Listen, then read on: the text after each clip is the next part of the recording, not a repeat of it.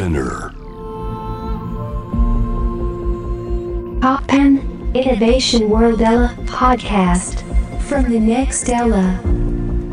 後藤正文がナビゲートしています突破イノベーションワールドエラーここからは様々なジャンルのイノベーターをお迎えするトークセッション from the next era 対話の中からイノベーションの種を導き出します。今回お迎えしているのはイラストレーター中村祐介さんです。よろしくお願いします。よろしくお願いします。中村です。はい。もうトークイベントでねたっぷり話したばっかりなんで、うん、楽しかったですね。楽しかった。でもなんか、うん。まあこれラジオだけれども、ラジオもすごい僕は好きなんだけれども、最近ああいうトークイベントで、こういう情勢になる、うん。あの、なった以降は割と配信もあって、そうだね。我々もその展覧会とかトークイベントで最初の方は配信もやってたんだけれどうん。も最近はやらなくなったらちょっと調子が良くなったというかやっぱ配信するで会場のお客さんがいてそれも配信して他の人も見てるっていう状況ってうん。どれぐらいの目があるかっていうのはこっちはあんまりわかんないからなんかすごい緊張するわけじゃないんだけれどもいろいろ気を使いまくってうん。こうトークの内容がすごいちっちゃくなっちゃうんだなっていうことに気づいて、配信しなかったらう、ん。すごいうまくいったというか、うんその会場の方たちと何か共有できたなっていうような感じがあったね。確かに。なんか、うん。お金を払ってまで悪意を持って会場に来る人がいないんで。ねインターネットだとちょっとその辺のなんか境目がわからないっていうかね。そうだね。うん、うん。緊張するとこがありましたけど、はい。ね改めて活動20周年ということでおめでとうございます、ありが本と当素晴らしい、う。ありがとうございます。うん。まあまあ、僕らのジャケットね、本当に20年に続けてね、書き続けてくれて。そうだよね。うんちょうど、でも、その、一番最初のインディーの崩壊アンプリファーが出たのが 2000? 2年だね。2年だから本当にちょうど20年なんで、そっから数えて僕も20周年展っていうのをやっていたので、うん。ね。まあもちろんキャリアとしてはその前からもね、いろいろ書いていて、それを見つけたところではあるんだけど。でも、そうね、でも、うん。ゴッチと最初に出会ったのが、出会ったというか、ゴッチが僕の絵を見てくれたのが、僕がまだ大学にうん残ってるというか、大学の助手で残っている時に、うん。ね、僕の、えっと、友達、共通の友人がいて、うん。で、その子が、あ、後藤さん、中村さんの絵好きかもって思って、ポストカードを送ってくれたという。そうそうそ当時は、あの、ね、まだ画像を送るとかの文化がない、重たくて、う。うん。そんな画像なんて送ったら、向こうのパケット代というか、インターネット代かかって、テレ放題とかでさ、うん。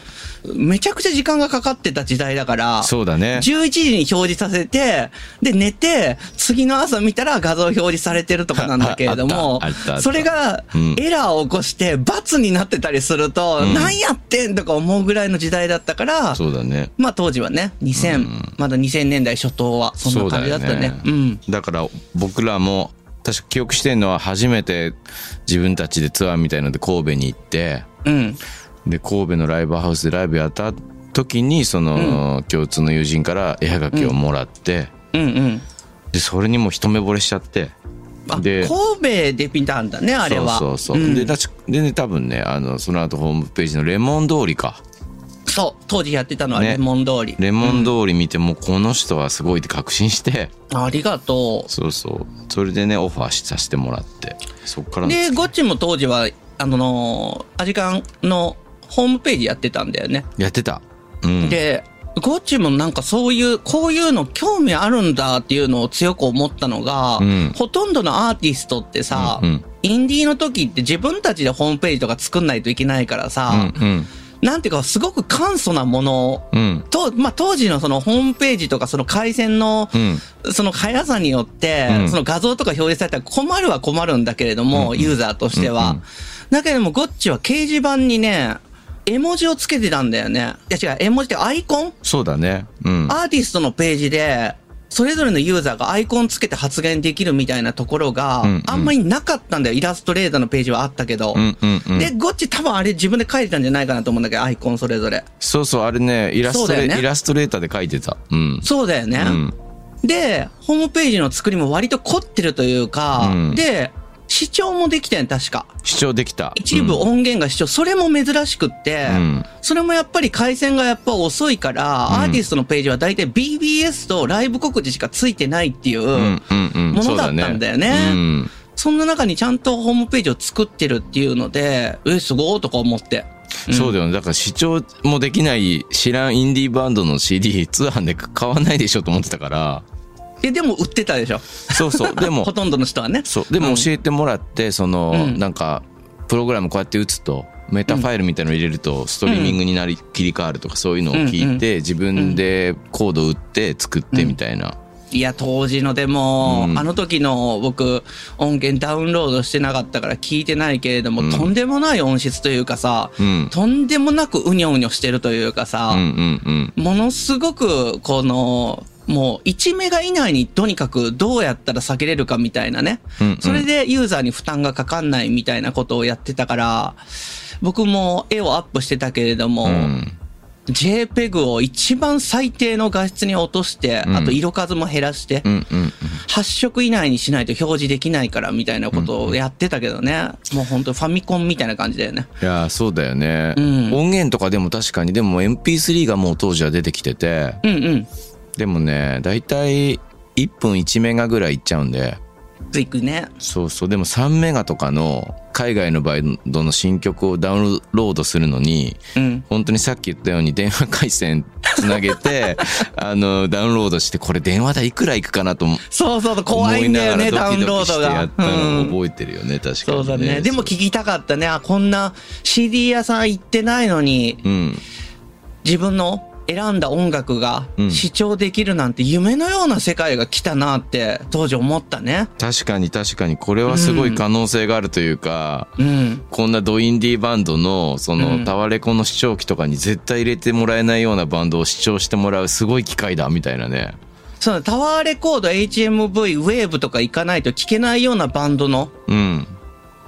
やつが、ネットだったら視聴ができるっていうので、まだ買えることは少なかったけどね、ん CD は。通販とかはあったけど、そうだね Amazon になかったりとかね、CD が。でも、うんああいう視聴器ってほら、有名なバンドしか入れてもらえないから、そうだったね。うんそうそう、俺たちドインディーはどうやってそういう視聴の機会を持ってもらえるのかっていうのは悩みだったから、から、もう自分でやったと。そう、自分でやった。そしたらやっぱりでもね、1000枚ぐらい売れたんでね、2枚えー作ったけど、す両方だからうん2000枚ぐらい売れたんじゃないかな。ああ、その中の一つが、時々価格転売されてると。そう。高額、特に2枚目の方が高額転売されてんじゃないかな。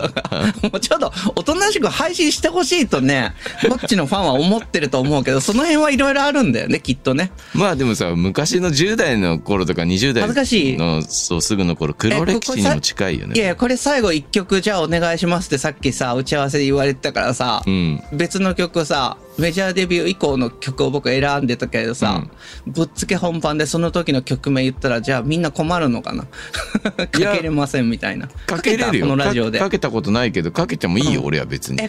それちょっとチラッとなんか今回挟んどいてよ。最後はなんか別の曲選ぶけど。そうだね。いや、うんでも恥ずかしいんだよな、昔の曲は。あ、やっぱり恥ずかしいよね。うんだから英文法めちゃくちゃだったりとか、うんうん。まあ歌が下手とかはまあ大したことじゃないというか。うん、まあまあ、成長あるから、そりゃそうだもんね。うん。そうそう。なんか歌詞がめちゃくちゃなのが恥ずかしいっていう感じそっかそっか歌いたいことがそんなになかったみたいな、昔は。うん。うん。ね。まあそんな話もあれなんですけど、俺今日でも聞いてみたいのは、やっぱり、俺、その、中村くんと話してると面白いなって思うものは、うん。僕は CD が好きなんだみたいな。話がすごい印象的で、だから僕はね、その、中村くんのジャケットが例えば LP になったりするとめちゃくちゃ嬉しいの、逆に。何回か出してくれてるもんね、そうそうアルバムは。でかいっていうのもいいし、うん。こんな大きさで中村くんの絵を持ってられて自分の音楽は好きなレコードに入ってて最高みたいに思うんだけど、うん。でもこういう話なんか前にした時に、いや、僕はね CD 派なんよ、みたいな感じで、うんうんやっぱり CD ともう20年生きてきたから、うん。やっぱり CD が好きでって話がね、すごい、ああ、そうかっていう。だからなんかゴッチが今度、レコードになるんだよみたいなこと。うん絵が、あのジャケットがようやく大きいのでみんなに見てもらえるよとか言って、うん。言ってるけど。全然平熱よねそういう時ねゴッチがそうだ、ゴッチがこう喜ばせようとしてから、あ、さ嬉しいねとか言うんだけども、他人事みたいに、よかったねみたいな。いや、そうじゃなくて多分ゴッチ思ってるだろうなと思ってたけど、うんうんうん。僕は、あの、昔さ、ビックリマンシールっていうのがあったじゃんか。わかる。うん。で、ビックリマンシールってう、ん。5センチ角ぐらいで、うん。ものすごく小さいんだよね、もともと。で、その後、新しくなって、ちょっとでかくなったりとか、またちっちゃくなったりしたんだけれども、うん。あの、切手サイズのシールの中にイラストが、キャラクターイラストが詰め込まれていて、うん。で、それが、原画展とか行ったら大きく見れるんだけれども、やっぱり原画展で大きく見るよりも、そのシールサイズになって、シールの印刷になってんのが、一番かっこよく、一番綺麗に見えるんだなっていうのうんを逆に感動したことがあって、もちろんその原画で手で描いてるんだ、みたいな感動するんだけれどもそうじゃなくて、でもやっぱり出来上がりはシールの方がかっこよくて、それを目的に作られてるっていう、なるほど。その姿勢がめっちゃかっこええなとか思って。なので僕もそ、それをこう見習って、まあイラストの仕事の時は、文庫だったら、この文庫のサイズで、本だったらね、一番よく見えるような書き方。うんで、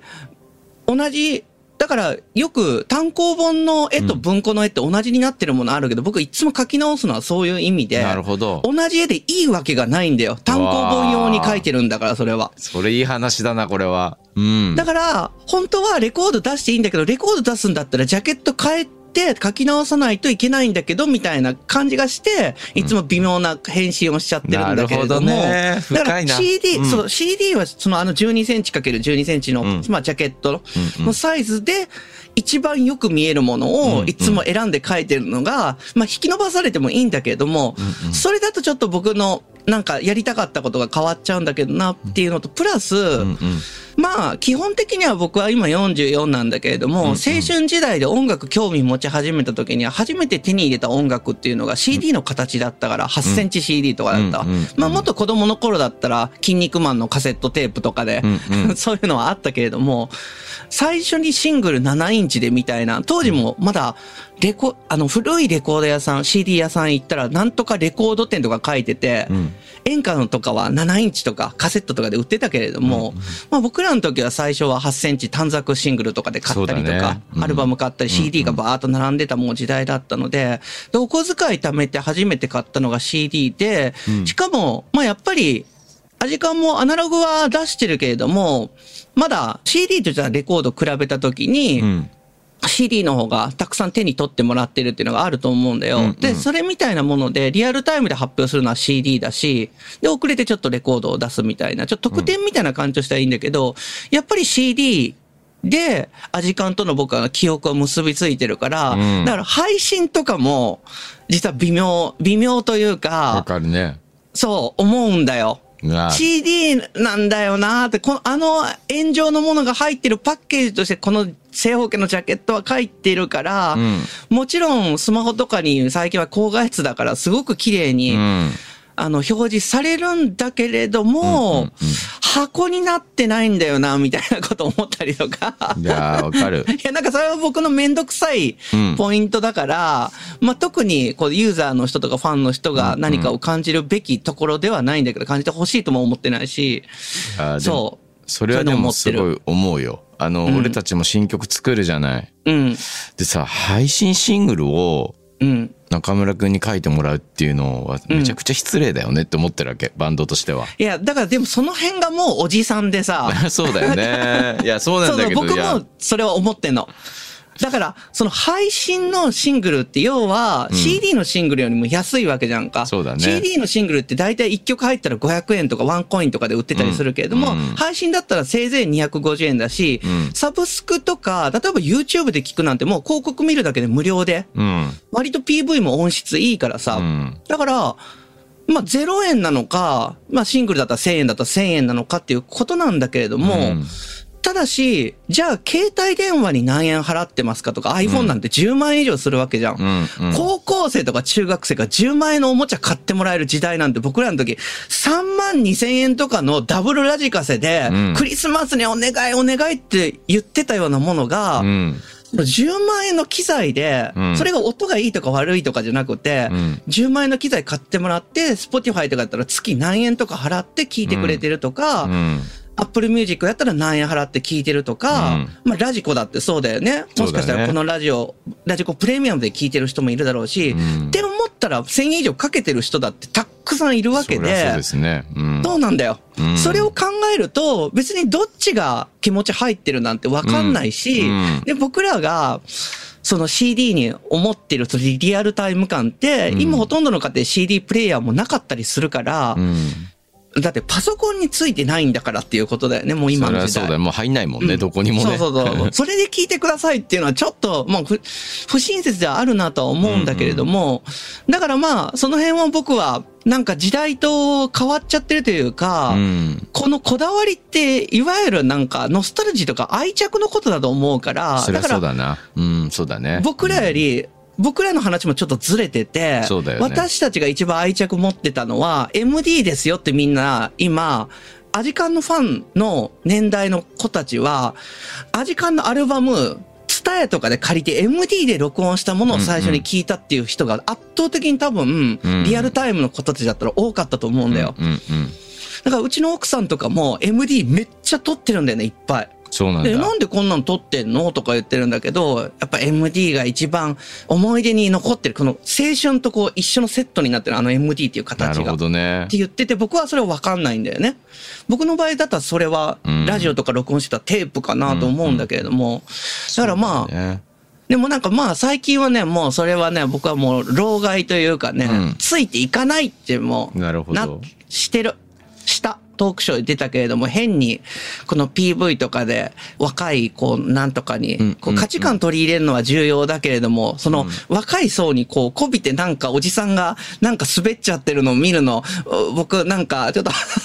そっちの方が恥ずかしいじゃん、みたいな話してたじゃん、こっちが。PV の作り方の話した時にね。まあそれみたいなもんで僕もまあそうだなと思って、もう CD 一筋何十年でやっていこうなんて思って最近やってるけどね。うん、結構そのフェティシズムの今話になったと思うんだけど、うんうんまあ、その自分が最初に見たものが好きになっちゃうみたいなのと近くて、そうだ、刷り込みだね。そうそうそう。だけど、俺結構やっぱりそれ大事な気がするんですよ。うんで、なんでかっていうと、うん結局なんか配信プラットフォームみたいに乗っかっていくと、うん俺たちってなんかその消費されるなんか日用品の一部みたいなものになり果てていく感じがしてい。ってていうかもう再生数とかツイッターでも閲覧数出てきてるから、うん。なんか数字なのかっていう気がどんどんしてきちゃうというか、そもそも僕が、私が、どれだけこれを好きか嫌いかみたいな、うん。まあ嫌いなものは聞かないけれども、好きかそうでもなかったっていうのを数値化されてなかったものが、うん。この曲人気あるんだよとか、私の好きな曲がこれだけ再生されてるっていうところに、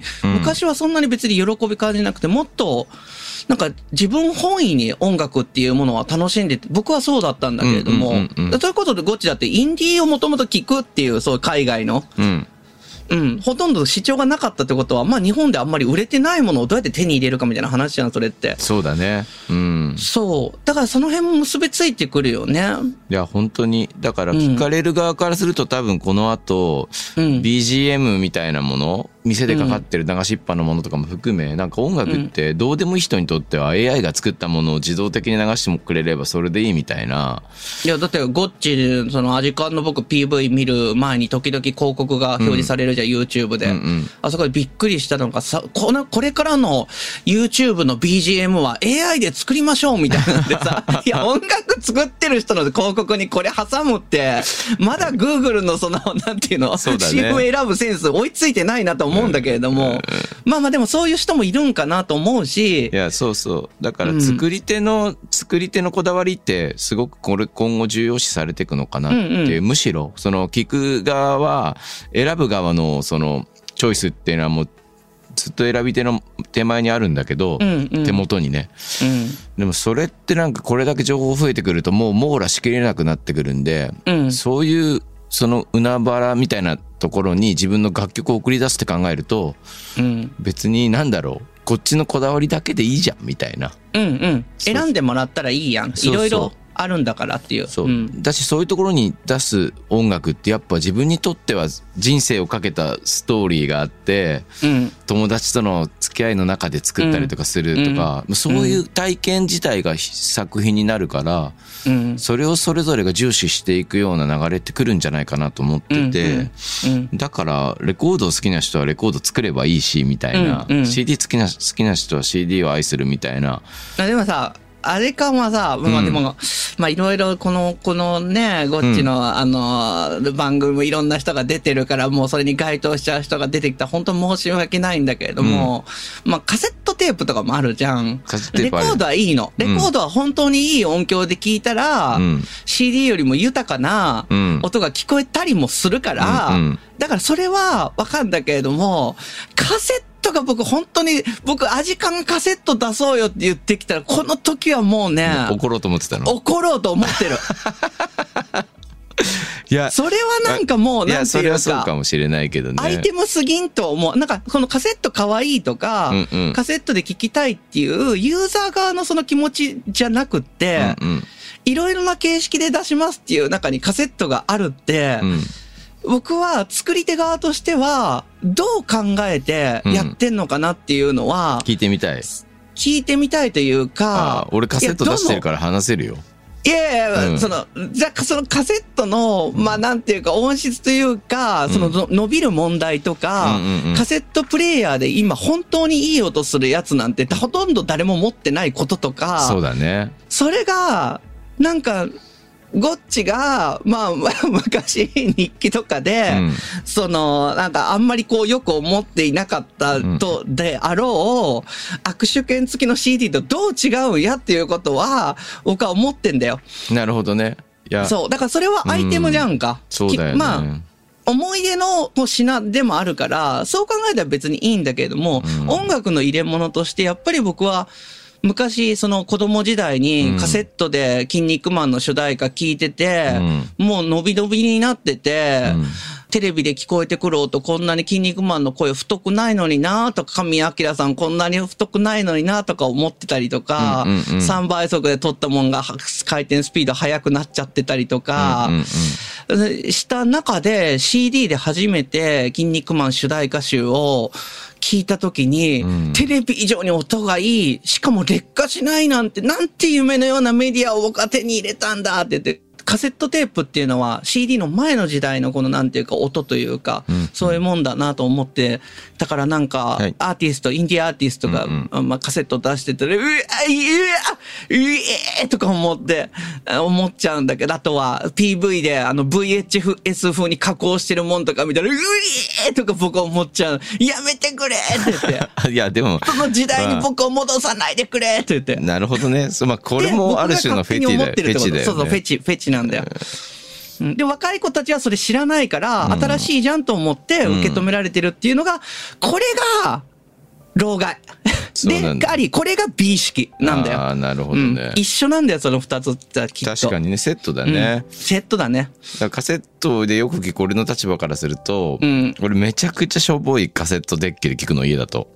うん。そのね、良さもあるんだよね。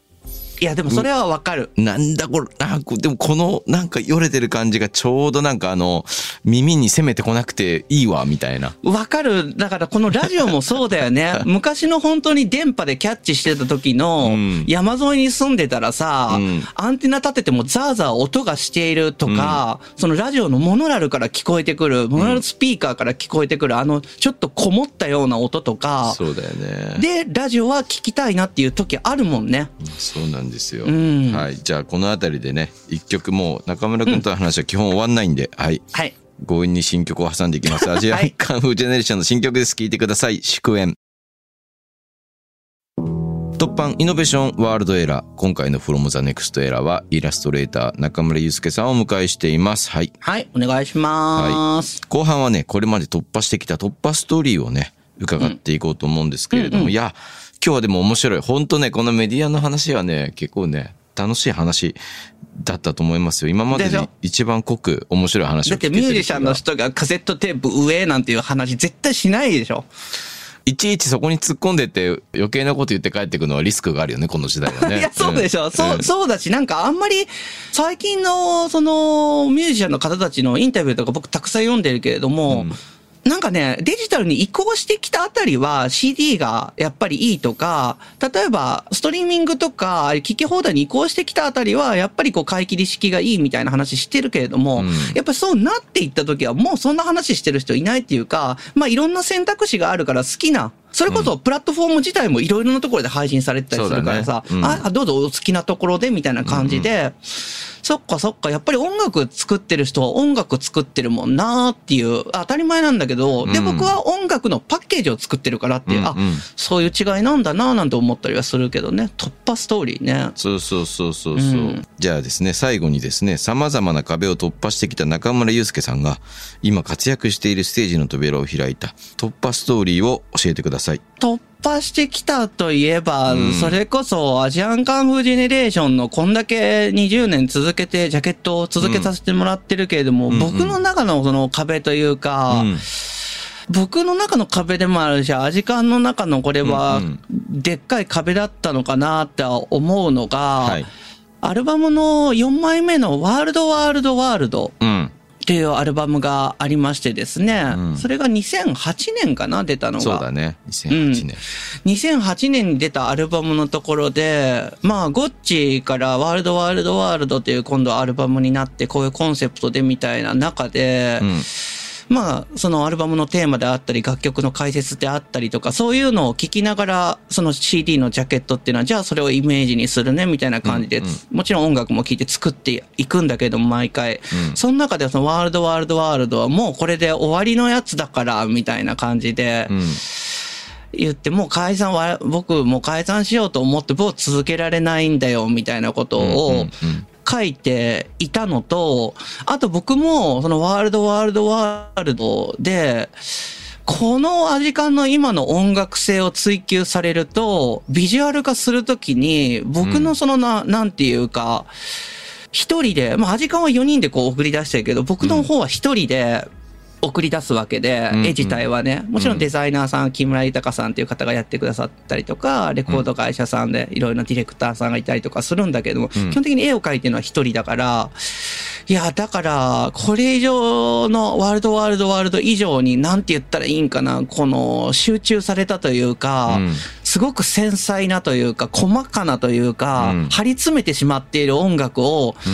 ビジュアル化させるんだったら、僕はもうなんていうか、かなりこう、なんていうか、無無理をしないとというか、うんヘトヘトになるよヘッね。ドヘッドにな、もうワールドワールドワールドでそれすでにヘッドヘッドになってたよし、ね。うんで、その前ぐらいからレコード会社の方にはずっと同じイラストレーターをずっと起用して、しかも僕は僕の作風って結構なんていうか、うん。決まってるものがあるから、うん。だから僕自身はいろいろなこの風合いで書こうとはしてるけれども、それよりも作家性とか作風みたいな方が強く受け止められてるような作家のタイプだからうんうんうん、一、人のバンド、一人のアーティストにずっとこのイラストを続けるっていうのはリスクだから、うん。いいところで僕の、本当に僕のことは切った方がいいですよっていう、切るというか、うんうん普通に写真のジャケット挟んだり、デザインのジャケット挟んだりした方が、うんアジカンのこの豊かな音楽を聴くリスナー層が増えますから、僕がもしプロデューサーだったらそうしますので、気にせずにいつでも言ってくださいっていうことはいつもレコード会社の方に言ってたわけ。うん毎回アルバム出るごとに。うそういうのもあって、ワールドワールドワールドで、あ、じゃあもうここが卒業というか、やめ時というか、僕じゃないうん CD にするべきだとも思ったし、もうできないんだよみたいな話をして、うん。で、一応じゃあ最後のフィナーレとして、まだみんな明日にと、をか書いて、で終わったところで、うん。この後の話なんだけれども、うんで、ゴッチもそれ言ったんだよ。もうやめるからって。で、ゴッチもあれレコード会社の人から聞いたよって言って。うんうんでもまあ理由も僕はちゃんと言ってたから、なんな納得するよみたいなことを。でも一応聞いてって言われて、うん。今度なんか、間髪入れずに、ちょっと、うんちょっと違うの作ってみたから、ちょっと来てくれないみたいな。いや、書かなくていいから、うんうん。俺これ曲出来上がってすごい嬉しいんだよって、そういう意味で、こう友達として聞いてよみたいなんで、メールに添付されていたのが、あの、藤沢ルーザーという曲で、その後にすぐ出されたサーフ文学鎌倉っていうアルバムの中のリードシングルなんだけれども、それ聞いた瞬間に、うん。あ、これだったら書けるわと思って、やっぱり書くことにするわって、また、だから、アジカンのジャケット自体がやめてないんだけど、実はワールドワールドワールドが終わった時に一回やめてるっていうね。そうだよね。で、藤沢ルーザーとかサーフ文化鎌倉っていう風合いのものを作ってくれたから、じゃあまたこの後も書きますって言って今も書き続けさせてもらってるっていうのがあって。だから、藤沢ルーザーは僕の中で、すごい好きな楽曲だし、うん。あ、こういう風なザラッとしたというか、うんうんメジャーなアーティストが、こんだけ肩の力抜いた音楽を、この張り詰めた音楽の後に出すっていうフットワークの軽さを、うん。この、なんていうか、規模でやってもいいんだとか、だったら僕もやってもいいかもと思って、うん。藤沢ルーザーとかは、そのハーフ文学鎌倉は、それまでの、ものすごく繊細だったものから、ちょっと筆のタッチを残すみたいな、ザラッとしたものとか、うん。可愛い色合いとか、そういうものを試そうと思って、